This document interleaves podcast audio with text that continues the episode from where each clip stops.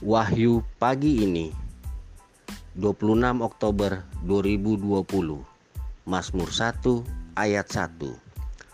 Berbahagialah orang yang tidak berjalan menurut nasihat orang fasik, yang tidak berdiri di jalan orang berdosa, dan yang tidak duduk dalam kumpulan pencemooh. Saudara-saudari, mari terus berusaha hidup di dalam jalan kekudusan, bukan kemunafikan. Sebab dosa selalu menawarkan jalan yang lebih mudah, bahkan menarik. Selamat pagi.